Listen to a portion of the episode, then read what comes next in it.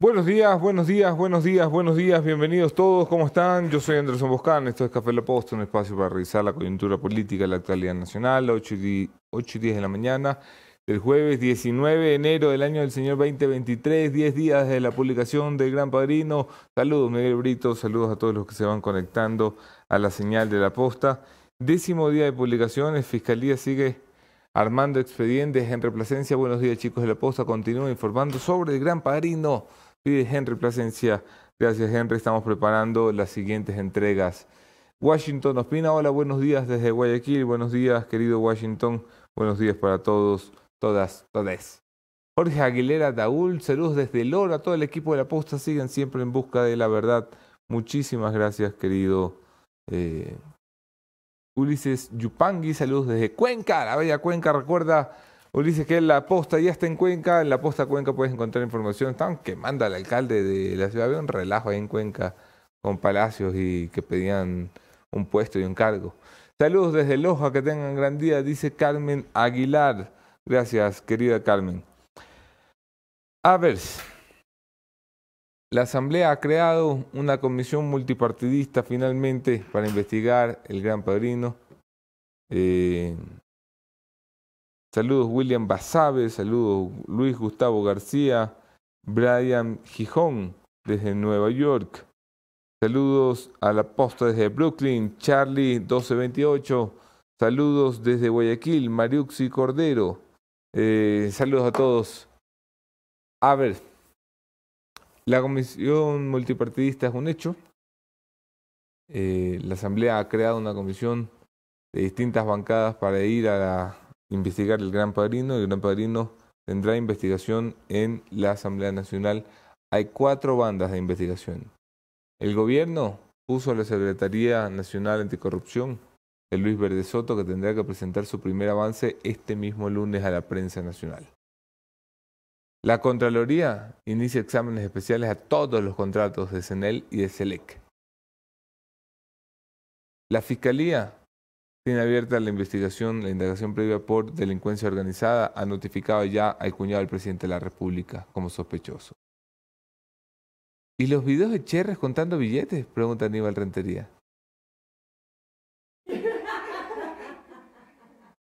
¿Y los videos de Cherres contando billetes? Ah, no, ahí no, ahí no. Ay. Eh, Ay. y ahora la Asamblea Nacional va por eh, la investigación del El Gran Padrino. Es, es impresionante el despliegue institucional que está recibiendo la investigación de la posta. Hoy no hay medio de comunicación eh, que no esté publicando al respecto, gracias a todos los colegas que se han ido sumando a una investigación que es en favor del país. Eh, trabajo fantástico de Hernán Higuera ayer sobre eh, Petroecuador y las empresas públicas petroleras. Tremenda Una declaración. brutal. La ¿Cómo arranca Hernán Higuera de Coavisa al ministro Terrible eso de- Alejandro Bolaños, estimado Anderson, saludos de Florida. Los veo todos los días, son un ejemplo. Gracias, querido Alejandro. Un saludo para ti, para toda la gente eh, que se conecta. Vamos a dar la bienvenida a Jefferson, Daniel y a Mónica Gisela. Buenos días. Anderson Moni, amigas y amigos de la posta, ¿cómo están? Tengan todos ustedes muy buenos días. Bienvenidos a un nuevo programa de Café La Posta. Bienvenidos al cafecito de cada mañana que nos ven en todo el país. Muchísimas gracias por acompañarnos. Gracias por estar ya conectados a nosotros. Este, gracias por seguirnos, por sus mensajes, por los, la solidaridad que se han hecho presente en muchos de ustedes. Nosotros valoramos y sobre todo agradecemos por estar con este programa, con este elenco, con todas las personas que forman parte de la investigación. Así que muchísimas gracias. Vamos a hablar, como bien lo mencionaba Anderson, de varios puntos, sin duda, eh, las declaraciones del ministro Fernando Santos Alvite al decir que, chuta, 5 mil, 6 mil dólares ni para los cigarrillos. Ni para los cigarrillos. Eh, cuando acá una A ver, yo persona... sé que lo claro, comparando con el sueldo Pero básico, ver. tú dices, Va, va, va, va. ¿cómo? A ver, leo este. Franklin Castillo, sin miedo, hermano, total apoyo. Hasta te, te ayudo a pagar la demanda si toca. Gracias, querido Franklin. Ah, Eh, Anotemos ese nombre, por favor. Te tengo una noticia. eh, yuca le vamos a dar a quien nos pide medio millón de dólares. Yuca, no vamos a perder esa demanda. porque tenemos la verdad a nuestro lado y porque tenemos, eh, decía Jefferson Sanguña en una entrevista con las radios esta mañana, eh, no confío en la justicia, pero confío en nuestros abogados, totalmente cierto. Eh, vamos a ganar ese, ese juicio y vamos a hacerlo no solamente por honor, sino porque perseguimos la verdad. A ver, decían los malintencionados de la mesa al lado, don Jeff y doña Moni, que cómo va a decir Santos Albite que 6 mil dólares, 6 mil 800 creo que dan el gerente Petrocor, sí. son poca cosa. Ni para los cigarrillos. No dice eso. ¿Qué dice? Dice otra cosa. Yo, sé que hoy es popular pegarle al gobierno, eh, pero hay que ser justo. Cuando Santos Albite dice hay que ir a buscar ya pues lo que toca con ese sueldo, eh, primero es un es un bestia comunicacionalmente hablando, eh, con todo el respeto, señor ministro Santos Albite, una forma eh, obscena de comunicar lo que usted quiere decir. Pero yo entiendo lo que usted quiere decir. El mercado petrolero es un mercado donde eh, un sueldo de 6 mil dólares no es un gran sueldo. Es un pésimo sueldo para un gerente. O sea, el gerente de Schlumberger, tú le das 6 mil dólares de sueldo y, te va a escupir en la cara. Y se va a la, a la Repsol al día siguiente. o sea, para el sector petrolero es bajo bajísimo. Pero no solamente dice eso, Anderson. También dice. No solo por el sector petrolero, disculpa que te corte ahí. Sí. Pero tú, un gerente de una gran corporación, o sea, ¿tú crees que el gerente de Claro va a recibir 6 mil dólares? ¿En serio? No, ¿verdad? ¿Por qué? Porque Claro, ¿cuánto factura? 800 millones al año, 1.200 al año. ¿Por qué vas a darle 6 mil dólares a alguien que factura mil millones al año? Petroecuador es mucho más grande que Schlumberger, mucho más grande que Repsol, mucho más grande que cualquier otra petrolera privada en Ecuador. Y quieren que un tipo que maneja 8 mil millones de dólares en contratación reciba 6 mil dólares. Yo estoy de acuerdo, hay que buscar un gerente que, si el gerente vale 25 mil dólares, vale 25 mil dólares, pero dejen de poner rateros. El problema no es lo que ganan, es lo que se roban. Moni, vas a agregar algo, disculpe. Sí, eh, el ministro no solamente dijo que no alcanzaba ni para el cigarrillo, sino que también dijo que no importa que no cumpla con los requisitos porque nadie quiere hacerse cargo de Petroecuador. Es verdad. ¿Quién se va a querer meter? Guillermo Lazo prometía que en seis meses iba a haber balances de Petroecuador. Eh, no hay. Petroecuador le está ganando la partida a Guillermo Lazo. Brad Escorza, saludos, Buscancito, Moni, Dome y Jefferson Sangoquiza. Sangoquiza. ¿Sí te queda el apellido? No. Sangoquiza. No, Sanguña me gusta. ¿De dónde es Sanguña a todo esto? Es una muy buena pregunta. Este, ¿No has investigado dónde viene tu apellido? O sea, mi papá me contaba que, de hecho, es creo que un tatara, tatara, tatarabuelo era era de apellido Sanguña e incluso fue uno de los chefs de la era de Royal abuelo fue apellido Sanguña. Ya, si, si, hubiera sido apellido Velázquez, habría que ver Eso dónde está muy raro, ¿no? ¿Qué, qué análisis? Ya, pues ya. ¿Qué este investigación histórica? Mi, tatarabuelo también apellido Buján, aunque no me lo creas. Este... Era pirata. Pero bueno, ya, vamos, ya, al punto. Este, que había, mi papi dice que era, era del círculo, más bien, era uno de los chefs de Eloy Alfaro, dice mi papá. Ah, sí. Qué lindo. ¿Y tú cocinas? A mí me gustaba la gastronomía. A mí también. Hagamos un Masterchef aquí. un Masterchef con los implicados en el Gran Padrino. No, ya Claro, sí. Está ahí. Bueno, ok. La Moni cocina. Eh, no es mi fuerte, no es mi fuerte. Claro. Así es, yo Uy, la, la paciencia de Anderson. La Moni hace arepas, Aprendió a hacer arepas la Moni. Tremendo. ¿Qué cosa? ¿Qué cosa? Arepas sí hace la Moni. Bueno, arepas sí, porque me lo enseñó mi suegrito. Es verdad. Mm. Bueno, ok, eh, pare a, los motivos personales aquí. Eh, gracias a quienes se están conectando a la señal de la posta. Es el décimo día desde que arrancan las investigaciones. Vamos a arrancar nosotros con eh, quienes hacen posible este espacio. Por supuesto que hablamos de la gran marca para caballeros del Ecuador, Pical, viste la posta, la posta, viste en Pical, igual de feos, pero mejor vestidos gracias a la cortesía de Pical, un matrimonio casi perfecto. Tú también puedes casarte con Pical, tiene 18 locales en centros comerciales, una tienda virtual en pical.com. Anda ya a Pical, que además de auspiciar la posta auspiciante de la selección ecuatoriana de fútbol. Muchísimas gracias a Pical por confiar en este espacio de entrevistas. Vamos con la revisión de los hechos y las principales noticias que han sucedido en las últimas 24 horas. Bienvenidos todos, esto es En Caliente.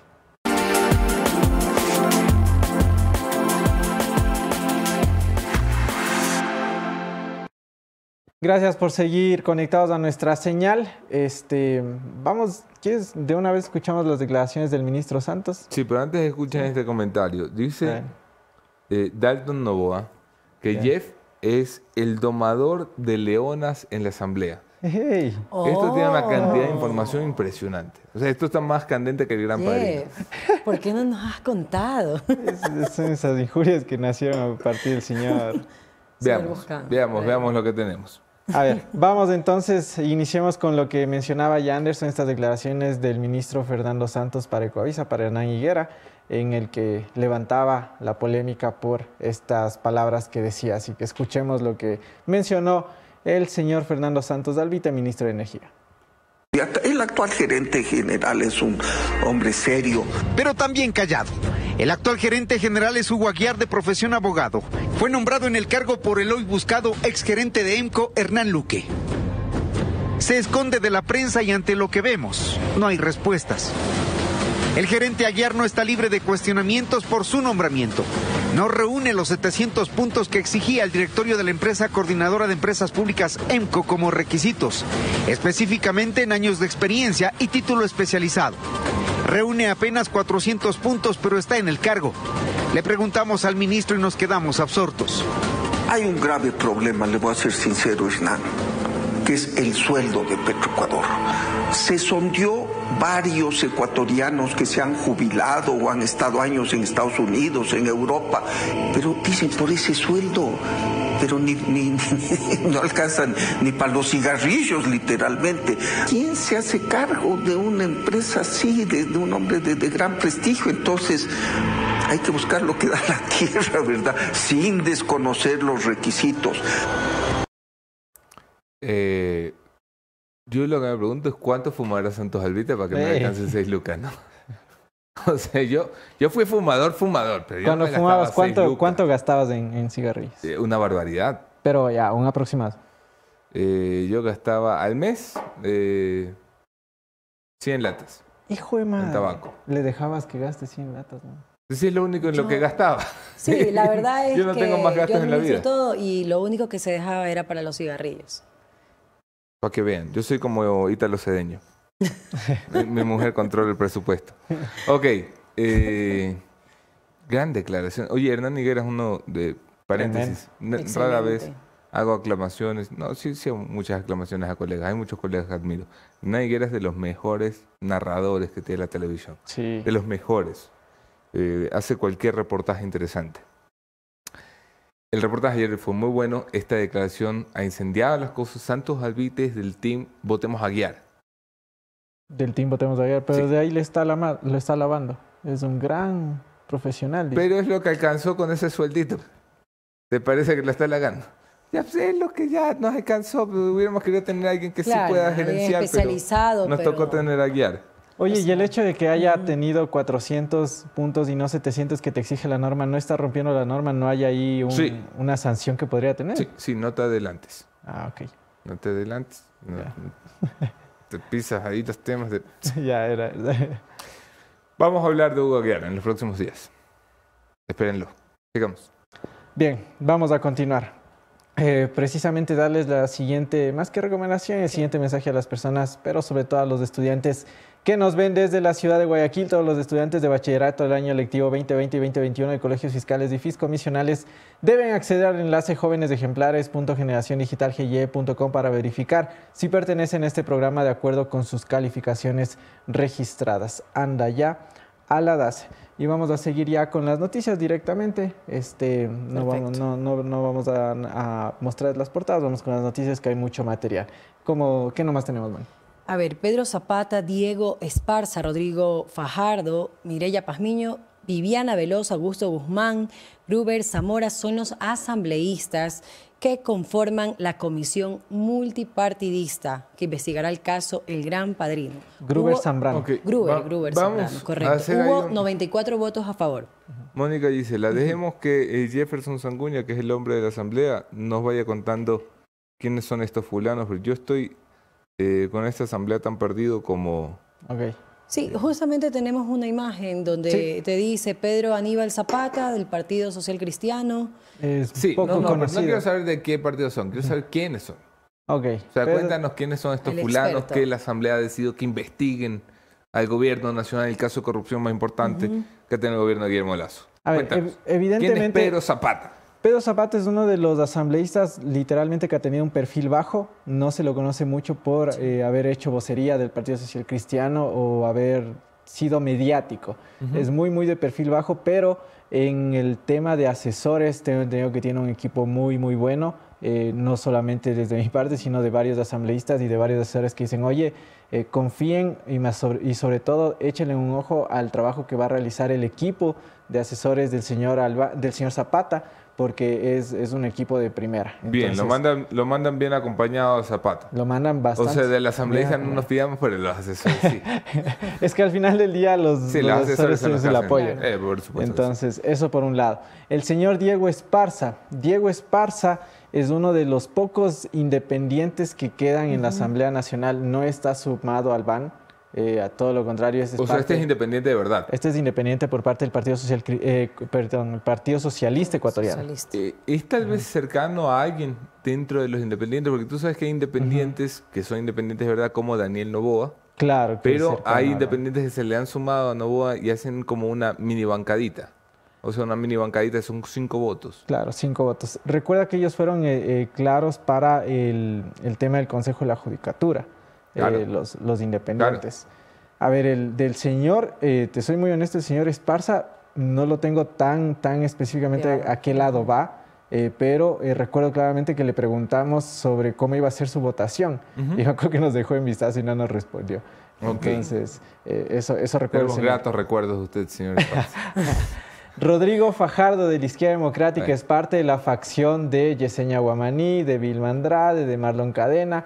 Esta facción... Esta es la facción llamada gobernista. Exacto, que los llamaron gobiernistas. Y, es, y por ejemplo, es muy evidente cuando, por ejemplo, Yesenia Guamaní asumió la segunda vicepresidencia y agradeció al presidente de la República, Guillermo Lazo, Claro. en su discurso. Eh, después ya dice que ya no, eh, ahorita eh, incluso da declaraciones fuertes en contra del gobierno, pero se les acusa a esta banda, eh, a esta banda, a esta parte de la bancada. banda! ¡Banda! ¡Esta banda! de Estoy con el tema del gran padrino y digo banda. Este, Esta bancada. Pero esta bancada, este sector de la bancada que eh, están, estarían o votan a veces con el gobierno.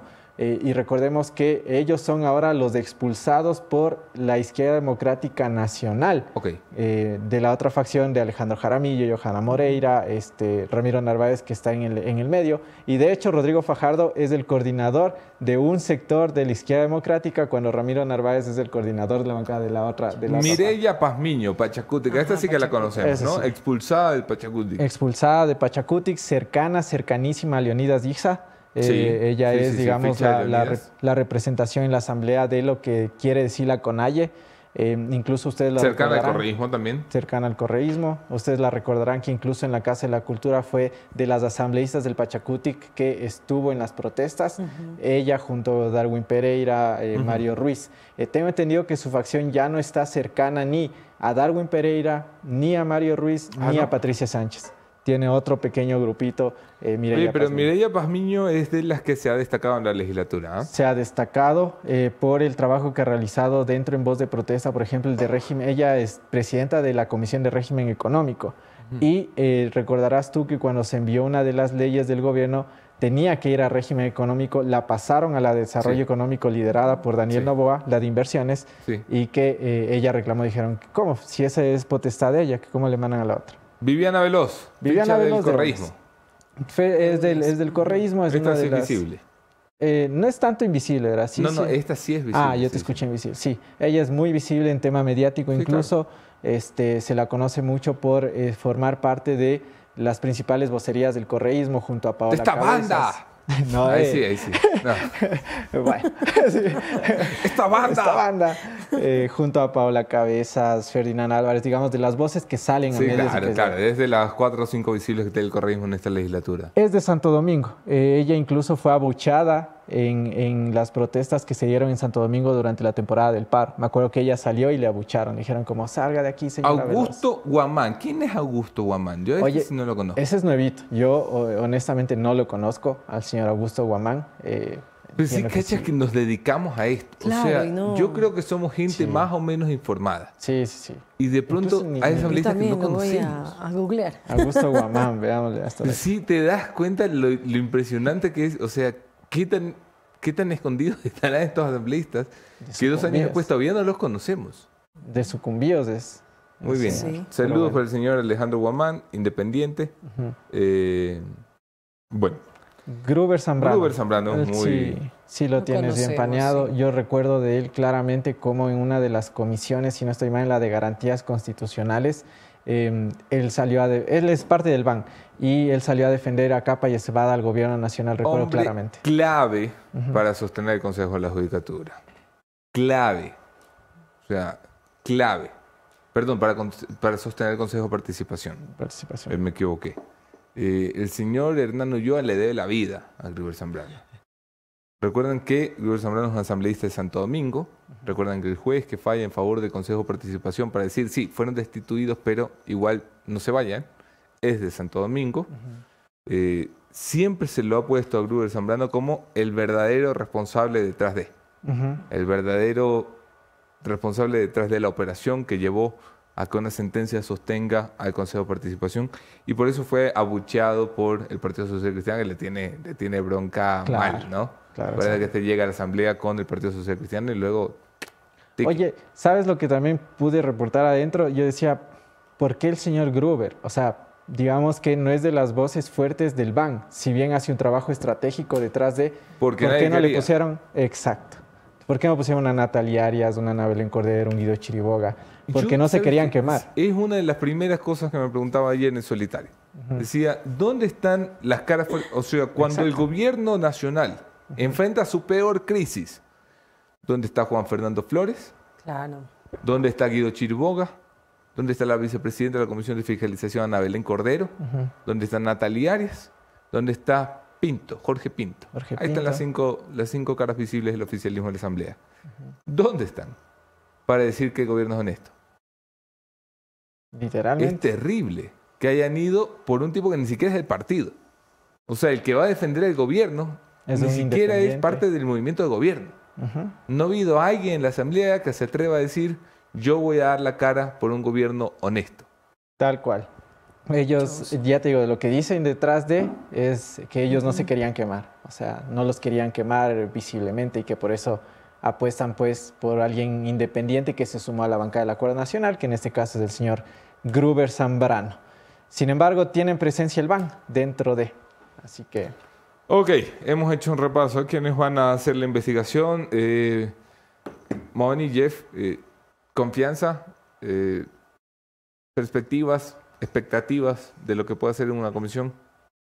yo sigo con ese sinsabor, Moni, de... eh, Sí. Hay comisiones ya, o sea, déjenles, porque si vamos a estar cada vez que hay, que hay un caso fuerte, que se crea una comisión ocasional, entonces ¿para qué diablos están las otras? O sea, para Claro, ¿y dónde está la comisión de fiscalización? Que muchos dicen, ¿por qué está conformada y no te llaman justamente? Porque hay una especializada en, Es una fiscalizar, pues. especializada, claro. Y bueno, esperemos que, que se haga justicia en, en esto de aquí, en este caso. O sea, que se haga literalmente un proceso de investigación en el que Exacto. estén puestos bajo la lupa todos los que tengan que estar. Eh, decían que este, no, no, no lo van a... No, no lo va, yo lo que sostenía ayer, que era una manera de cubrir a Ronnie Alaga, y han dicho, no, no, no, eso no, se va, no, no va a ser así. Si es que tiene que estar dentro del proceso, va a estar dentro del proceso. Así que veamos. Ok, dice Milton Iván, oye Boscán, ¿por qué no los invitas? Se refiere a la gente del oficialismo eh, que Están hemos nombrado. invitadísimos. ¿Por qué no los invitas? Y así sales de dudas. Tienes toda la razón, Milton Iván. Nuestro trabajo aquí es invitar a todos los sectores. yo hago mis invitaciones de forma pública, ¿no? Digo, miren, eh, el que quiera venir del oficialismo, aquí hay una silla, pues se puede sentar, tiene mi número, ya no me digan que no tienen forma de comunicarse con la posta, que hablamos todo el tiempo. Pero como eso no es suficiente, la invitación pública, hemos decidido en la posta que a partir de ayer, 18 de enero, todos los días va a haber oficialistas invitados a este programa y van a ser oficialistas invitados eh, de manera formal. Eh, producción tiene ya las imágenes de los tres primeros invitados oficialistas que lamentablemente o tienen la agenda muy llena. Coincidencialmente. Sí, ¿qué puede pasar? Está bien. Esperemos que la próxima ocasión que los invitemos su agenda permita que vengan o simplemente están calladitos. Eh, ¿Quiénes son los oficialistas amordazados de esta mañana? Francisco Jiménez, el ministro. Vuelve, vuelve, vuelve. El ministro de Interior. Ahí está Francisco Jiménez. De, perdón, de gobierno. Francisco Jiménez calladito. No respondió. No respondió a la invitación de este programa para venir a dar la cara por el gran padrino. Eh, el ministro que lo ha visto en algunos medios muy firme en decir que el gobierno lucha contra la corrupción. Yo le invito, eh, señor Francisco Jiménez, usted avíseme con tiempo nada más para tenerle aquí eh, la recepción con ministro merece, como unos nuevos audios, por ejemplo. ¿Eh? Ana Belén Cordero y... Byron Maldonado. Byron Maldonado. Él estaba en la comisión, recuerdo. Me encanta la agenda de Hello Kitty 2023. Está buenísimo. Es de mis favoritas. Tienen agenda llena. Eh, esperamos que en otra oportunidad tanto el asambleísta Cordero como el asambleísta Maldonado puedan venir a defender a eh, la honestidad del gobierno que está pues, puesta en, en tela de duda.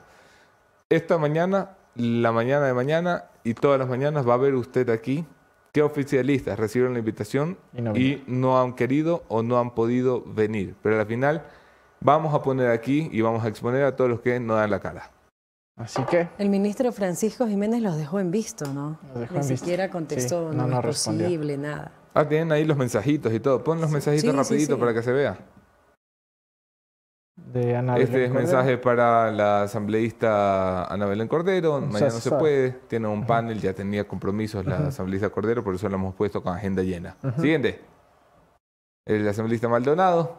Muchas gracias, pero tiene socialización de varios proyectos. Siempre a las órdenes. Vamos a hacer otro nuevo intento. Eh, don Pancho Jiménez. Ah, es que don Pancho Jiménez no ha respondido, pues no hay respuesta que mostrar. Ok. Mm. Vamos entonces. Bueno, vamos a seguir. Ayer se daba un hecho, yo creo que vamos a pasar a hacer pasar nuestro primer invitado, Cachorrex, eh, porque no quisiera tenerlo allí porque ha llegado temprano eh, el doctor Egret. Pero antes de eso podríamos publicar o, mostrar el video. sí, déjenme nada más eh, dar, dar un contexto. Ayer se rompía la monotonía. Tenemos 10 días con el Gran Padrino siendo el tema exclusivo. Hoy hemos abierto la puerta nuevamente del tema eh, de María Belén Bernal, porque ayer la testigo clave, la así llamada testigo clave, Jocelyn Brigitte Sánchez, la cadete Jocelyn Sánchez, salía de prisión y va a pasar de ser eh, blanco de la fiscalía ah, a probablemente estar en el bando de la colaboración eh, de la acusación fiscal una vez que Cáceres ha sido detenido. Su abogado John Paul Legret nos acompañará esta mañana. Vamos a revisar más información. Jeff Money. Sobre eso, Moni, ¿qué es lo que decía ayer? Después de cuatro meses detenida, la cadete Jocelyn Sánchez, señalada en el femicidio de María Belén Bernal, salió libre. De manera extraoficial, se conoce que la Fiscalía desvinculará a Sánchez del caso. Escuchemos el video. Y a mis abogados, que creyeron en mí desde un principio. Hoy dando gracias a Dios y hacer justicia, puedo ser libre y esto solamente es el inicio de muchas bendiciones que se vienen. Muchas gracias. Muchas gracias. En este caso, eh, esta decisión ha obedecido a una justicia del juez de la causa. Se ha hecho justicia en este caso con Jocelyn Sánchez. Ella es una mujer inocente. Desde el primer minuto lo sabíamos. El día de hoy puede gozar al fin de libertad. No gracias a nadie ni eh, por otros elementos de prueba que no sean la demostración absoluta de su ninguna participación en el femicidio de María Belén Bernal. Jocelyn hoy inicia una nueva etapa en su vida eh, como una mujer libre, seguirá defendiéndose y por supuesto como una mujer digna y esperamos pues que a partir de hoy eh, finalmente ella pueda eh, reincorporarse a la Escuela Superior de Policía, de ser el caso, y retomar su vida familiar y personal. Y Jocelyn obviamente necesita unos días para estar con su familia y luego va a evaluar la posibilidad de pedir su reincorporación a la Escuela Superior de Policía o bueno, tomar otro rumbo en su vida de carácter personal y familiar. En esta causa así se lo ha demostrado, así lo ha expuesto hoy Fiscalía en esta audiencia, no hay ningún elemento de cargo en su contra y ha estado injustamente presa cuatro meses sin ninguna justificación. Gracias. Bueno amigos de la posta, estamos viendo la salida de la cadete Jocelyn Sánchez, que se encontraba recluida en la cárcel de mujeres de Chillogallo. Durante más de 100 días, Jocelyn Sánchez estuvo detenida, fue la única detenida. Eh, esto generó una serie de críticas de movimientos feministas, activistas de los derechos humanos, e incluso desde este mismo espacio no podíamos creer que eh, una persona que evidentemente a todas luces era testigo, eh, era retenida solamente porque no había quien más detener. La única, en el caso de femicidio, la única detenida era una mujer. era, era, era barbárico por parte de Fiscalía Vamos a ver qué va a cambiar con su salida, qué puede aportar ella al proceso, qué rol va a jugar ahora eh, y, lo conversaremos con su abogado Jeff Money. Así que vamos a pasar a las entrevistas de esta mañana y por supuesto siempre agradeciendo a quienes confían en nosotros todos los días. Una de ellas, por supuesto, Falcon Seguridad, Lujo y Confort. Eh, llegó ya a Quito. Falcon, con 18 años siendo líderes en el equipamiento automotriz, Láminas de seguridad, tapicería en cuero, nanocerámica y restauración interior son algunos de los productos y servicios que te ofrece Falcon. Conoce todos sus showrooms a nivel nacional en Quito, Ambato y Riobamba. Ven y vive la experiencia Falcon en www.falcongrupo.com. Mira esta maravilla que hasta se prende. Así puede quedar tu auto. De esta manera. Encuérate. Encuérate. Así que ya sabes, anda rápido a Falcon que siempre te darán un buen apoyo. Y eh, de igual manera, si las personas quieren tener una ayuda y un respaldo en el tema de contabilidad y auditoría, ¿dónde tienen que ir? Tienen que ir a Ecovis. Si estás buscando soluciones profesionales para tu empresa, comunícate con Ecovis, firma internacional con amplia experiencia en contabilidad, auditoría o impuestos. Con Ecovis siente el respaldo de consultores con más de 20 años de experiencia en el mercado. Contáctalos ya. De esta manera vamos a las entrevistas de la mañana. Nuestro primer invitado, el doctor Egret, defensa de la cadete Jocelyn Sánchez. Bienvenidos todos, esto es Café La Posta.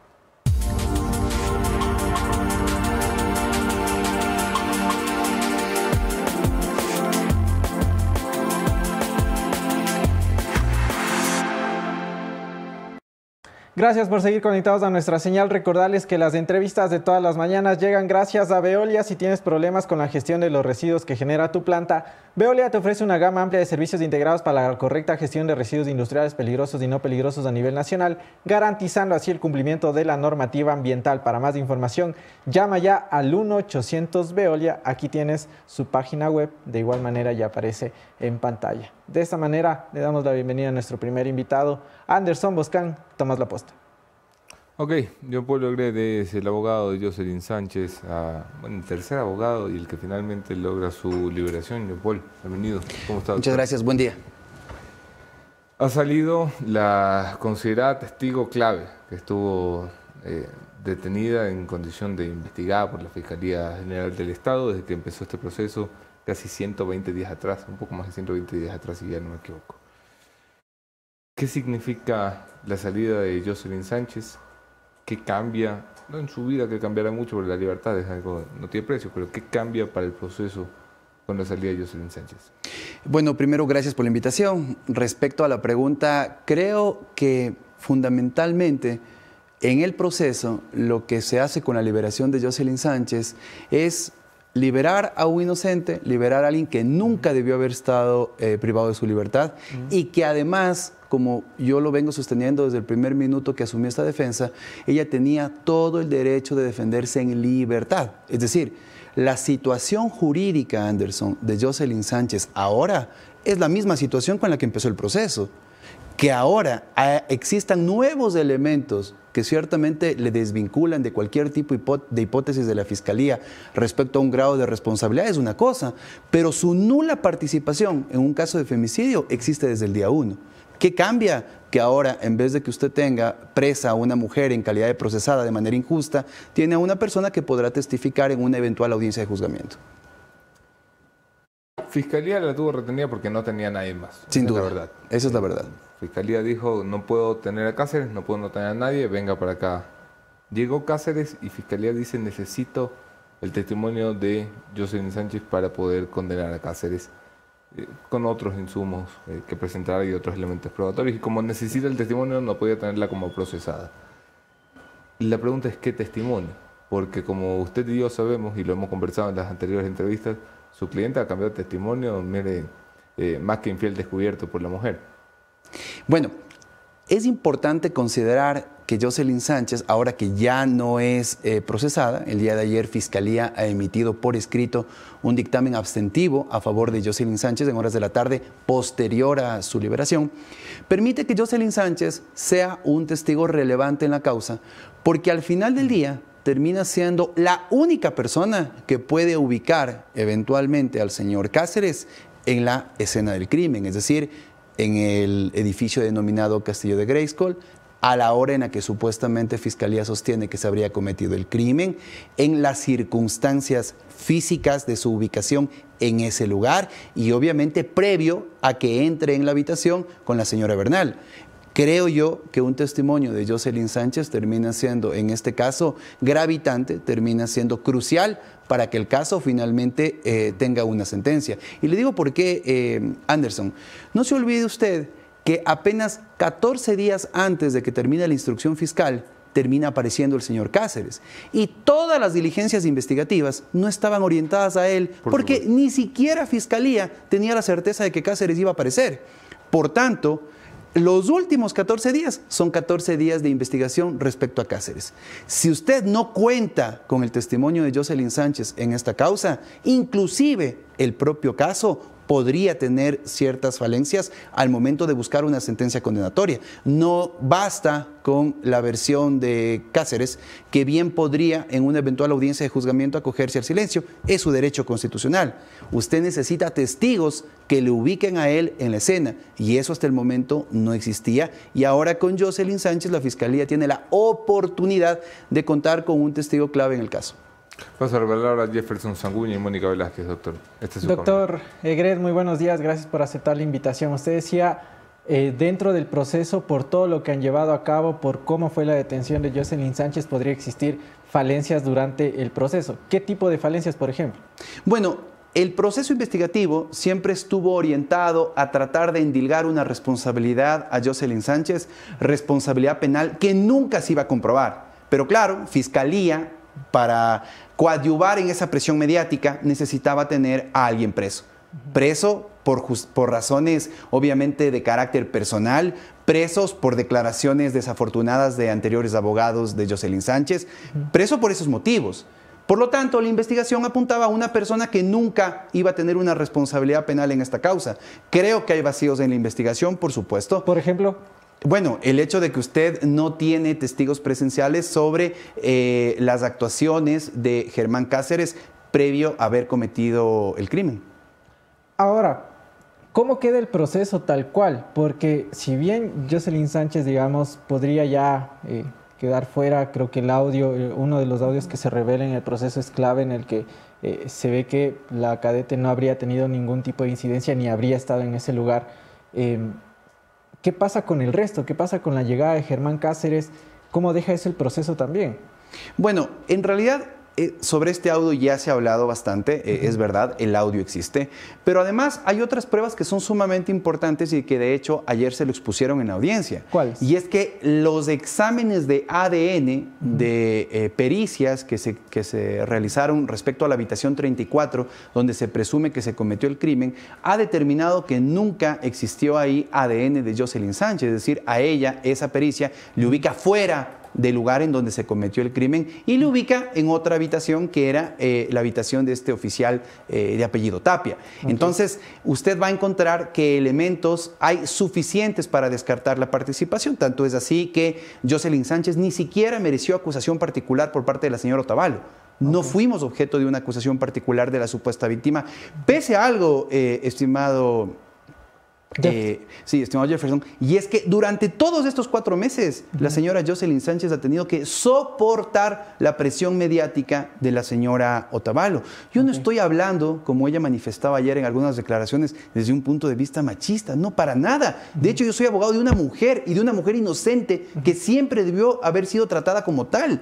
Pero en este medio y en muchos otros, escuché cómo la señora Otavalo prácticamente le endilgaba todo tipo de calificativos a la señora Jocelyn Sánchez, con una presión mediática enorme, buscando una sentencia que al final no se iba a dar. Doctor, eh, para darle paso a la Moni, eh, dos preguntas en concreto. Permítame ser infidente en detalles que quisiera conocer. Por ejemplo, cuando se da ya la captura de Germán Cáceres, cuando tenemos información que lo, lo retienen, lo detienen allá en Colombia y ya llega acá, ¿Qué decía Jocelyn Sánchez? Porque seguramente usted pudo conversar de esto con ella y decirle, oiga, eh, señora Sánchez, le comento que el principal sospechoso acaba de ser capturado. Eh, cuéntenos un poco de cómo recibió también esa noticia la, cadete y, en qué, y si es que ha tenido algún tipo de eh, acercamiento por parte o del abogado con usted, del señor Cáceres, o directamente algún intento de contacto.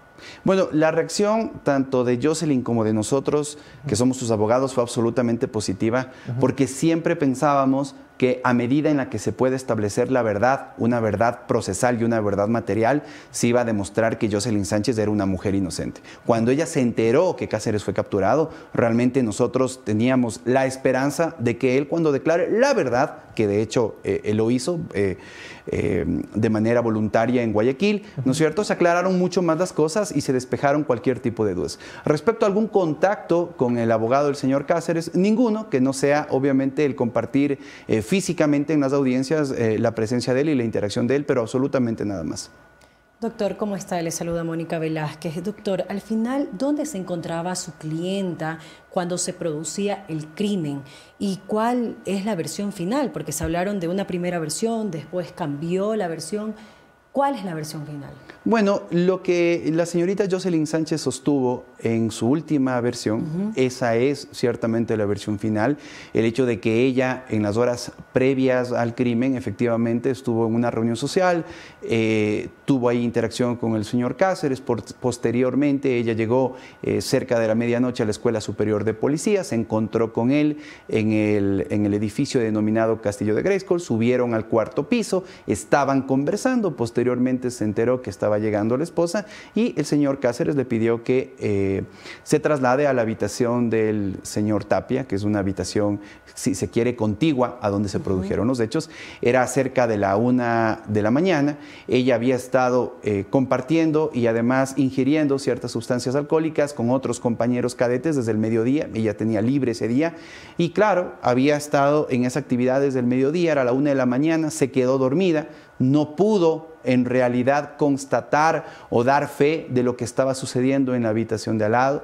De hecho, en este audio que eh, obviamente ustedes eh, también han tenido acceso y los medios han tenido acceso, no se, no se escuchan eh, ruidos de terceras personas, no se escucha que haya alguien más que haya intervenido en esta discusión y posterior asesinato y ella se quedó dormida hasta cuando a las 5 de la mañana finalmente Cáceres la levanta para que ella pueda acudir a su, su presentación normal en la Escuela Superior de Policía.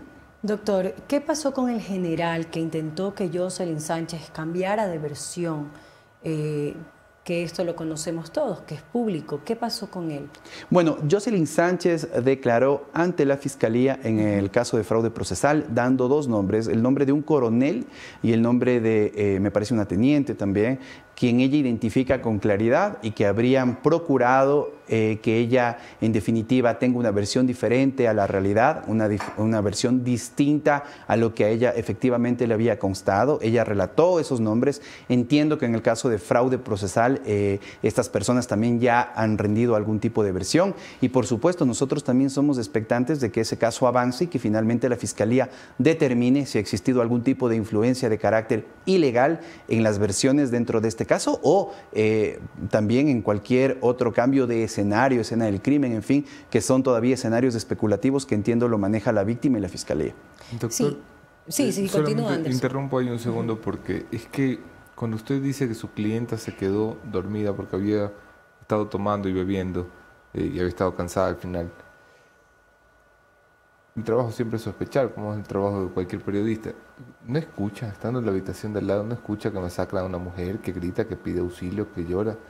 Hay oficiales de policía que están en habitaciones más lejanas, que van a la habitación de Cáceres y tocan la puerta y hablan con Cáceres y dicen qué pasa. Y ella que está al lado no escucha. Entiendo que la persona que aparentemente escuchó algo respecto a lo que sucedía en esa habitación era el oficial de apellido Camacho, que entiendo está siendo procesado precisamente por, eh, a criterio de fiscalía, no haber observado el deber objetivo de cuidado. Esto es, actuar frente a algo que uno presume es una infracción. En el caso de Jocelyn Sánchez, eh, em, la verdad es que ella ya ha indicado que no escuchó y obviamente Anderson, usted comprenderá por más de que nosotros podamos tener una elocubración o una suposición diferente a lo dicho por ella, esa es su verdad. Y tendría que haber existido, ciertamente, cualquier otro elemento, no que le haga responsable a ella, sino que entonces determine lo contrario. Por este motivo, Jocelyn Sánchez sí pudo haber escuchado, por este otro motivo, Jocelyn Sánchez de una manera técnica sí pudo haber evidenciado algo, pero si eso no sucedió en el proceso, Anderson, estamos nosotros cayendo un poco en el terreno de la sospecha, de la suposición, y mi deber como abogado, viendo el caso de manera objetiva, es entender que a estas alturas, ¿no es cierto?, ese tipo de diligencias que son absolutamente válidas y suposiciones que debían haberse de pronto corroborado o no en un proceso, finalmente no sucedieron. Ok, disculpen interrumpir por ella, Moni tenía otra pregunta. Sí, justamente lo que decía la madre de María Belén Bernal, eh, que el, el, audio pudo ayudar a liberar a Jocelyn, pero no de su conciencia, es lo que dice ella, y también eh, dice que continúa el fraude procesal. Yo quería saber si esto le afecta de alguna manera también a Jocelyn. Bien, eh, Jocelyn Sánchez no es procesada en el caso de fraude procesal. Eh, en ese tema a ella se le pidió que rinda una versión y ella lo hizo meses atrás. Y respecto a lo que usted indica, mire, hay una línea tan delicada en este caso de femicidio porque yo respeto a la señora Otavalo, ella es una dama, es una mujer y además es una madre. Y su lucha, y su lucha como madre, es una lucha que yo como ciudadano la comparto y la siento. Ahora, por ese motivo, además, yo no podría justificar ciertas expresiones de la señora Otavalo en desmedro, en descrédito y obviamente atacando la honra de la señora Jocelyn Sánchez. Ella tiene todo el derecho de buscar justicia para su hija. Y yo como ciudadano, incluso siendo abogado de Jocelyn Sánchez, me sumo a esa causa. Pero no por eso puedo aceptar que la señora Otavalo presuma que tiene el derecho de faltar al honor al respeto y obviamente al nombre de Jocelyn Sánchez o de cualquier otro ciudadano en este país. Ese derecho no lo tiene, por más dolorosa que sea la situación en la cual ella se encuentra. Por tanto, si la señora Otavalo cree que un audio de su hija es lo que le libera a la señora Jocelyn Sánchez de culpa, bueno, esa es una percepción muy particular de ella. Yo les acabo de hablar que existen pruebas de ADN que le ubican a ella en otro sitio, que no existe ninguna otra persona que haya declarado en este proceso en contra de Jocelyn Sánchez, por lo tanto tampoco hay testigos, tampoco hay una pericia en contra de Jocelyn Sánchez y tampoco hay ningún tipo de prueba de cargo. Entonces, no es que un celular o una experticia de un celular le exculpan, le exculpan la verdad, le exculpa la realidad y le exculpa el hecho de que esta mujer ha sido objeto de una prisión cuatro meses injustificadamente. Doggy, sobre los mensajes que borra eh, su defendida. Bueno, eh, el borrar mensajes, eh, Jefferson, no es un delito, no es una infracción. Pero no de alguna manera distorsiona la, versión y lo que se conocía. Sí, bueno, a ver, el hecho de que se hayan eliminado mensajes, ¿no es cierto?, al final de cuentas no nos va a permitir jamás eh, ni a la ciudadanía, ni a nosotros, y tampoco a Fiscalía, el poder imaginarnos qué es lo que se escribían o el alcance de los mensajes. Yo puedo hablar sobre lo que hay en el proceso, no sobre lo que no hay. Si algo deja de existir en el proceso investigativo y pese a eso Fiscalía no tiene la posibilidad técnica de corroborar alguna hipótesis, bueno, finalmente queda en la nada, ¿no? Ok, Jean Paul Legredel es abogado de la cadete Jocelyn Sánchez, a quien le agradecemos por haber estado esta mañana con nosotros, doctor. Gracias. Gracias. Gracias. Bien, pudieron ustedes escuchar las reflexiones una vez que ha, digamos, ha quedado en libertad la cadete Jocelyn Sánchez. Habrá que estar pendientes de cómo continúa el proceso precisamente en este punto en específico. Vamos a seguir con más información para pasar a nuestra siguiente entrevista eh, para dar paso a la misma. Recordarles a todos ustedes y a las personas y a los estudiantes de la ciudad de Guayaquil que los estudiantes de bachillerato del año lectivo 2020-2021 en colegios fiscales y fiscomisionales deben acceder ya al enlace jóvenesejemplares.generaciondigital.gye.com para verificar si pertenecen o no al programa de acuerdo con las calificaciones que están allí registradas.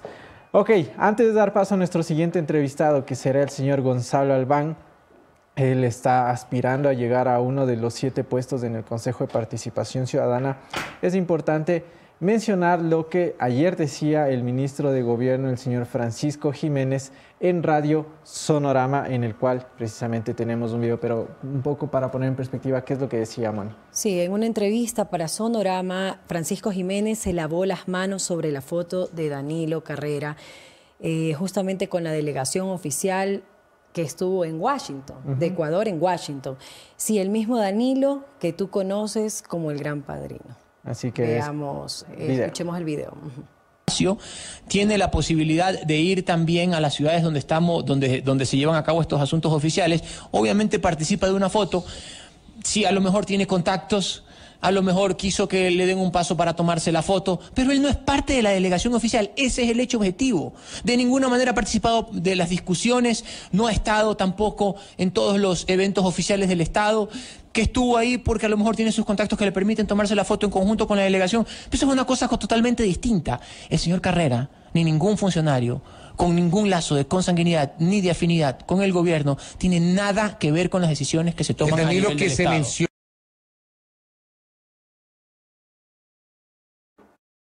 quieren negar lo que es evidente, ¿no? A ver, o sea, está tomándose la foto con la delegación, con los ministros que fueron, con el embajador. Mira, eh, algún día me dijo Francisco Jiménez, yo estoy aquí para inmolarme por el presidente. Yo no creía que era tan literal. Francisco Jiménez me parece un hombre eh, que ha trabajado para tener futuro político. Pero como ministro de gobierno lo que ha trabajado es para enterrar su futuro político cada día. Esta declaración es de las más patéticas. Me voy a referir con amplitud a ella en el punto final. Tenemos nuestro segundo invitado esta mañana. Vamos con nuestro siguiente invitado. Se trata del señor Gonzalo Elván, eh, quien aspira a llegar al Consejo de Participación Ciudadana. La pregunta es ¿por qué? ¿Quién se quiere meter ahí? Bueno, incluso el mismo Gonzalo Albán en algún momento criticaba esta organización, así que más bien esta institución, más allá de qué organización. Vamos con nuestro siguiente invitado, lo ponemos en pantalla al señor Gonzalo Albán. Gonzalo, ¿cómo estás? Muy buenos días, gracias por aceptar la invitación.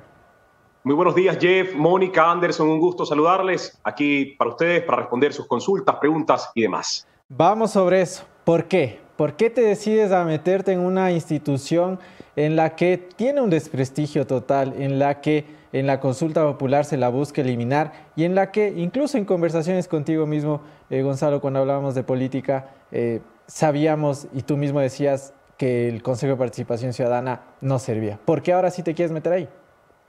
Definitivamente el Consejo de Participación Ciudadana no ha respondido a los intereses ciudadanos, eso es algo claro pero lamentablemente este se ha concentrado en la designación de autoridades de control que sin duda representa el peso o la atracción política de distintas fuerzas, pero no se ha concentrado en lo que verdaderamente debería concentrarse, que es el control social. Ejemplo, la calidad de los servicios públicos al día de hoy se encuentra tan denostada, tan afectada y nadie está pronunciándose por ello. El Consejo a través del control social podría ejercer crítica y control social e incomodar lo suficiente al poder para que éste pueda responder. No hablar también otros aspectos como la corrupción en sí, que es un caso bastante importante lo que vimos al día de hoy, en donde el Consejo debería tener participación, pero hasta el momento tampoco se ha pronunciado. El problema no es la existencia de las instituciones, el problema es que lamentablemente estas no están siendo administradas o operadas de la forma que debería hacérselas para responder al bienestar a los ciudadanos. Gonzalo, pero nuevamente, o sea, ¿por qué? Es, decir, yo he sido crítico siempre con la Asamblea y para mí sería contradictorio que de un día al otro eh, quiera intentar llegar a un curul. Eh, iría en contra de lo que estoy diciendo. Esta vez y te consulto lo mismo. ¿Por qué te metes en una institución en la que tú mismo has sido crítico? Porque siento la trayectoria, tengo la trayectoria y tengo el perfil necesario para poder llevar una propuesta hacia esta institución es necesario despertar también. Hay algo de responsabilidad aquí como ciudadanos. No podemos ver la política desde afuera. Tenemos que participar. Aquí hay algo de valentía también. Si queremos cambiar las cosas, no podemos verlas desde lejos. Tenemos que intervenir para poder contribuir con todo lo que tenemos dentro de nuestros bagajes de experiencia, formación y demás. Y por supuesto de ganas de querer cambiar un país que lamentablemente tiene una institucionalidad totalmente afectada. Es lo que debemos recuperar. No por ello debemos quedarnos ajenos viendo esto desde afuera, sino también buscar participar, Jeff. Gonzalo, ¿y qué tipo de vocal vas a hacer si es que llegas a estar dentro del Consejo de Participación Ciudadana? ¿El que va a hacer caso a lo que te digan desde Carondelet? ¿El que va a hacer oposición para tratar de impedir todo lo que se diga de Carondelet? ¿Qué tipo de consejero vas a ser? Parto por decirte que tengo criterio propio, criterio propio que me lleva a tomar decisiones en pro de la ciudadanía. Y en esto algo importante, ¿no? Y repito, el Consejo no es un simple designador de autoridades de control. El Consejo incluso debería ser ese importante aliado que podría tener el periodismo de investigación para llevar a develar corrupción. Esto es, es algo que no se ha explotado hasta el momento y que lamentablemente ha sido total ajeno a esta institución. Pero es momento de hacerlo, es momento de llegar a ese despertar ciudadano también, en donde los más ciudadanos puedan sumarse a esta causa, sumarse a este objetivo. Los problemas de inseguridad que al día de hoy vivimos no son solo no requieren solo de incrementar un presupuesto eh, eh, en materia de fuerzas del orden, sino también de llegar a observar cómo se está gestionando el gasto social, porque en esto hay una afectación total del tejido social que nadie se está preocupando por reconstruir y tantos aspectos más en donde se necesita de una veeduría, de una observación y de una incomodidad total hacia el poder para que éste pueda reaccionar y pueda ejercer en pro de los ciudadanos. Por eso la importancia del control social. Repito, no podemos ver esto desde lejos, es necesario participar para poder cambiarlo. Gonzalo, ¿cómo estás? Has hecho público que quieres concentrarte, eh, que uno de los proyectos, si llegas a, ingresar a esta institución, es en las escuelas anticorrupción y también apoyarse en las madres. ¿Cómo debería el Consejo de Participación Ciudadana y Control Social abordar este caso de corrupción del gran padrino? Mira, parto por decirte que la corrupción es algo que no puede cortarse de raíz de manera inmediata. Tenemos que trabajar en la formación de una cultura de ética, por eso la importancia de las escuelas anticorrupción para poder ir sembrando en nuestros jóvenes tal cultura. Adicionalmente, lo de la concentración en las madres, es importante reconocer que quienes sufren la desatención por parte del Estado son nuestras madres, quienes no pueden acceder a servicios de salud o quienes tienen que sufrir la realidad de que sus hijos no puedan acceder a un cupo en la educación pública y demás. Por ende, la importancia de crear una red de, de madres participativas en donde esta información pueda constituirse y favorecer a la observancia necesaria por parte del control social. En cuanto a casos como los que mencionas, Mónica, es necesario ser este aliado del periodismo de investigación, de poder sumarse a develar estos casos y, por supuesto, de contribuir con protección a quienes lo denuncian. Es increíble que el día de hoy ustedes como medio tengan una persecución por haber develado algo que está en investigación sin duda, pero que eh, llegue a, a, tener esa persecución frente a quienes están trabajando en esto tan importante. O sea, es algo que no debería darse y que el Consejo también debería contribuir no solo en protección del denunciante, sino también en hacer que esto se visibilice y pueda contribuir con la verdad hacia el ciudadano. Y Gonzalo, en ese mismo sentido, ¿cómo evalúas, evalúas tú la reacción de la clase política justamente en esta denuncia de un caso de corrupción? La clase política y también las respuestas del gobierno. Mira, es interesante cómo logran incomodar al poder. Esto ha movido el piso de Carondelet. Tal es así que posterior a la publicación, ha llevado a tomar decisiones que han sido publicadas por su propio medio también. Esa es la importancia de lograr incomodar al poder para que reaccione. No podemos llegar a tener soluciones en los distintos campos en donde estamos siendo desatendidos como ciudadanos si no logramos incomodar al poder. Por eso yo aplaudo la gestión que están teniendo, aplaudo la reacción también que se ha tenido, porque esto finalmente es lo que nos lleva a construir ciudadanía, a darle al ciudadano la verdad. Y para eso están las instituciones también, porque si bien es cierto, ustedes como periodismo no pueden sancionar, tampoco el Consejo lo puede hacer, pero es una institución que debería estar aliada, trabajando por ello y contribuyendo a que eso sea más visible cada día. Gracias. Anderson. Gonzalo, eh, gracias por aceptar la invitación. Déjame ir un poco más allá del caso coyuntural del Gran Padrino. Eh, la corrupción mm, endémica pues, ha, ha, plagado los últimos tres gobiernos eh, y tal vez los gobiernos del retorno a la democracia. Seguimos dándole vueltas a esta creación de la Constitución de 2008 en Montecristi, que llamamos Consejo de Participación Ciudadana. Eh, este es el tercer cambio que se le intenta hacer a ver si funciona. Intentamos con los panas de gobierno, no funcionó. Intentamos con elección popular, no había representatividad. Eh, ahora se propone un nuevo cambio en la consulta popular. A la final, estamos forzando a hacer funcionar una institución que no funciona. Y si no funciona, ¿por qué querer estar en una institución que no funciona? Si nosotros le preguntamos al ciudadano si está satisfecho con la gestión del Ejecutivo, nos va a responder que no. Si le preguntamos si está satisfecho con la gestión del Legislativo, será la misma respuesta. Si le preguntamos por el Consejo de Participación Ciudadana, nos responderá lo mismo. El problema en esto no son las instituciones, no es la existencia de las instituciones. Es que quienes están administrándolas no saben llevarla por buen camino y no saben responder al ciudadano. Por eso la importancia de tener perfiles y cuadros en estos espacios que sean aliados del ciudadano, que rompan su escritorio, que rompan con su mesa de directorio y que verdaderamente conozcan las realidades que el ciudadano tiene en el día a día. Mientras no tengamos esta cercanía, mientras no tengamos esta relación directa entre el ciudadano y sus autoridades, pues no lograremos absolutamente nada. Ok, te dejo un minuto de oro para dirigirte a la audiencia. Gonzalo, gracias por aceptar la invitación. Éxitos en la elección. A ti, Anderson, muchísimas gracias. Es momento de lograr incomodar al poder lo suficiente para poder exigir resultados en pro de la ciudadanía. Es momento de que la participación del ciudadano florezca y exista un despertar ciudadano para poder exigir mejores días. De parte de Gonzalo Albán, muchísimas gracias a ustedes por recibirme. Estaré en la casilla número 9, siempre a las órdenes, para escuchar al ciudadano y poder ejercer la presión suficiente para que con este cumplan. Muchísimas gracias. Listo, escucharon ustedes. Han sido las declaraciones de Gonzalo Albán, uno de los candidatos que aspira a llegar al Consejo de Participación Ciudadana. Al final del día ustedes podrán tomar su decisión para ver a quién le dan el voto. 45 candidatos para wow. siete puestos que hay en el Consejo de Participación Ciudadana. Veamos qué es lo que sucede y pues todos los detalles. Atentos porque estaremos en transmisión especial, evidentemente el día de las votaciones, para que estén bien informados. Ya les estaremos llevando toda la, todos los detalles del caso. Vamos entonces pues la, al segmento final, la conclusión, la, conclusión. Eh, la opinión de Anderson Boscan. Bienvenidos al punto final.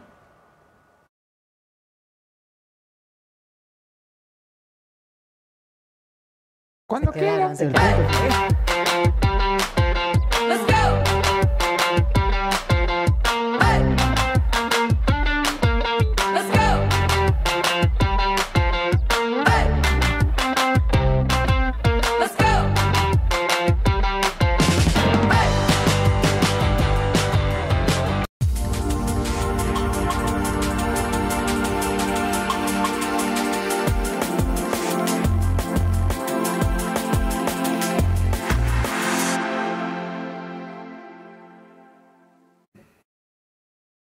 El gobierno niega la influencia del cuñado del presidente en temas eh, de Estado, de gobierno, peor aún de contratación pública y trata de minimizar el nombre. El problema es que el gobierno en algún momento subió esta foto.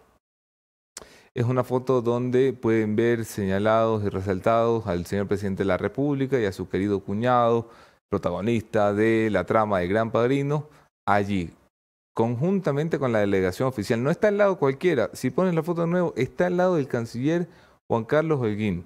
Está al lado del ministro de Producción, está al lado del ministro de Seguridad, está al lado de los representantes del gobierno de los Estados Unidos y de la primera dama. Allí no hay nadie que no deba estar, salvo, por supuesto, el cuñado del presidente. Hemos exigido respuestas y las respuestas han sido babosadas. La Cancillería de la República, el Ministerio de Relaciones Exteriores le decía a la posta lo siguiente. Nosotros hacemos un registro solo de nuestros funcionarios, en este caso, el canciller que viajó. No podemos registrar a otra persona que no sea de Cancillería. O sea, Cancillería, que es la encargada de organizar este tipo de encuentros binacionales, no sabe. El señor Juan Carlos Holguín eh, no ha respondido, reclamó por esta respuesta, luego se le dijo que fue algo que había dicho su equipo, no ha respondido tampoco. ¿Qué hacía allí Danilo Carrera? El que ha respondido con una, además, una solución muy creativa, es el ministro de Gobierno, Francisco Jiménez. Quiero que lo escuchen para no poner palabras en su boca. Escúchenlo tiene la posibilidad de ir también a las ciudades donde estamos, donde, donde se llevan a cabo estos asuntos oficiales. Obviamente participa de una foto. Si a lo mejor tiene contactos, a lo mejor quiso que le den un paso para tomarse la foto, pero él no es parte de la delegación oficial. Ese es el hecho objetivo. A lo mejor tiene contactos. A lo mejor para los contratos también tiene contactos. A lo mejor para los gerentes de las empresas públicas también tiene contactos. Si es que ese es el problema, Pancho. El problema es que el cuñado tiene contactos y no debería. En un país normal, no debería. En un país democrático, no debería. Por muy cuñado, por muy ricachón, por muy cercano al presidente de la República, este señor no es representante de los ecuatorianos. Y si quieren que sea representante de los ecuatorianos, que el presidente lo nombre en un cargo y sea sujeto de fiscalización y control político. ¿Qué hacía en la foto? ¿Quién responde qué hacía en la foto? El canciller se calla, el ministro de Gobierno hablaba abusadas. ¿Quién responde? ¿Qué hacía Danilo Carrera en la foto? Que es una muestra, es una tontería, es un botón que nos va a permitir luego demostrar, conforme avancen las investigaciones, que la influencia de Danilo Carrera iba más allá de una fotito. Ese señor es el gran padrino. Y esta ha sido la conclusión de Anderson Boscan, que como siempre y todas las mañanas llegó gracias a Colacil. Llegó Colacil desde Europa nada más y nada menos que con 10 patentes mundiales. si te den los huesos o las articulaciones. Solo cuidado, largo. Anda ya con Colacil, porque ahí para que puedas tener la piel única, las uñas fuertes, te están alabando en, en, contactos. Una amiga me decía, oye, qué ah. cutis perfecto de la Mónica está haciendo. Le digo, consumir colacil. Colacil. Este es el secreto, no, no. Así que gracias no es a colágeno, es el mejor, generador de colágeno. Ah, ya saben, consuman colacil, el mejor generador de colágeno con más de 10 patentes mundiales. Vayan ya. Gracias a ustedes por seguir conectados a nuestra señal, gracias por seguirnos todos los días, por confiar en nosotros, por suscribirse, por escucharnos en Spotify y en todo lado. Siempre nuestra gratitud por estar dentro de nosotros. uno en Spotify, café. entre podcasts nacionales e internacionales. la audiencia lo ha vuelto a hacer. Gracias por confiar en Café La Posta, gracias, por compartir, por suscribirse. Superamos la barrera de los 80 mil suscriptores solo en este programa. Solo de Café La Posta. Eh, gracias por el apoyo. Eh. Y todo suma también, las personas del gobierno que nos ven. que se suscriben para ver que ya. Todo, todo, todo, todo. Todo, suma. A ver, hemos hecho una pequeña pausa. Vamos a retomar el Gran Padrino. Estamos alistando los últimos informes. Mañana volvemos con información. El lunes seguimos con información. Es una investigación emocionante. Nauseabunda, porque cada día encontramos más. Es mucho más amplia de lo que algunos imaginaron que iba a ser. Iba a ser muy, muy larga. Las instituciones del Estado no se la van a poder sacar tan fácilmente. Señores, esto es La Posta. Mónica Velázquez, Jefferson Sanguña, Anderson Boscan. Aquí nos vemos mañana. Chau, chau. Chau, chau.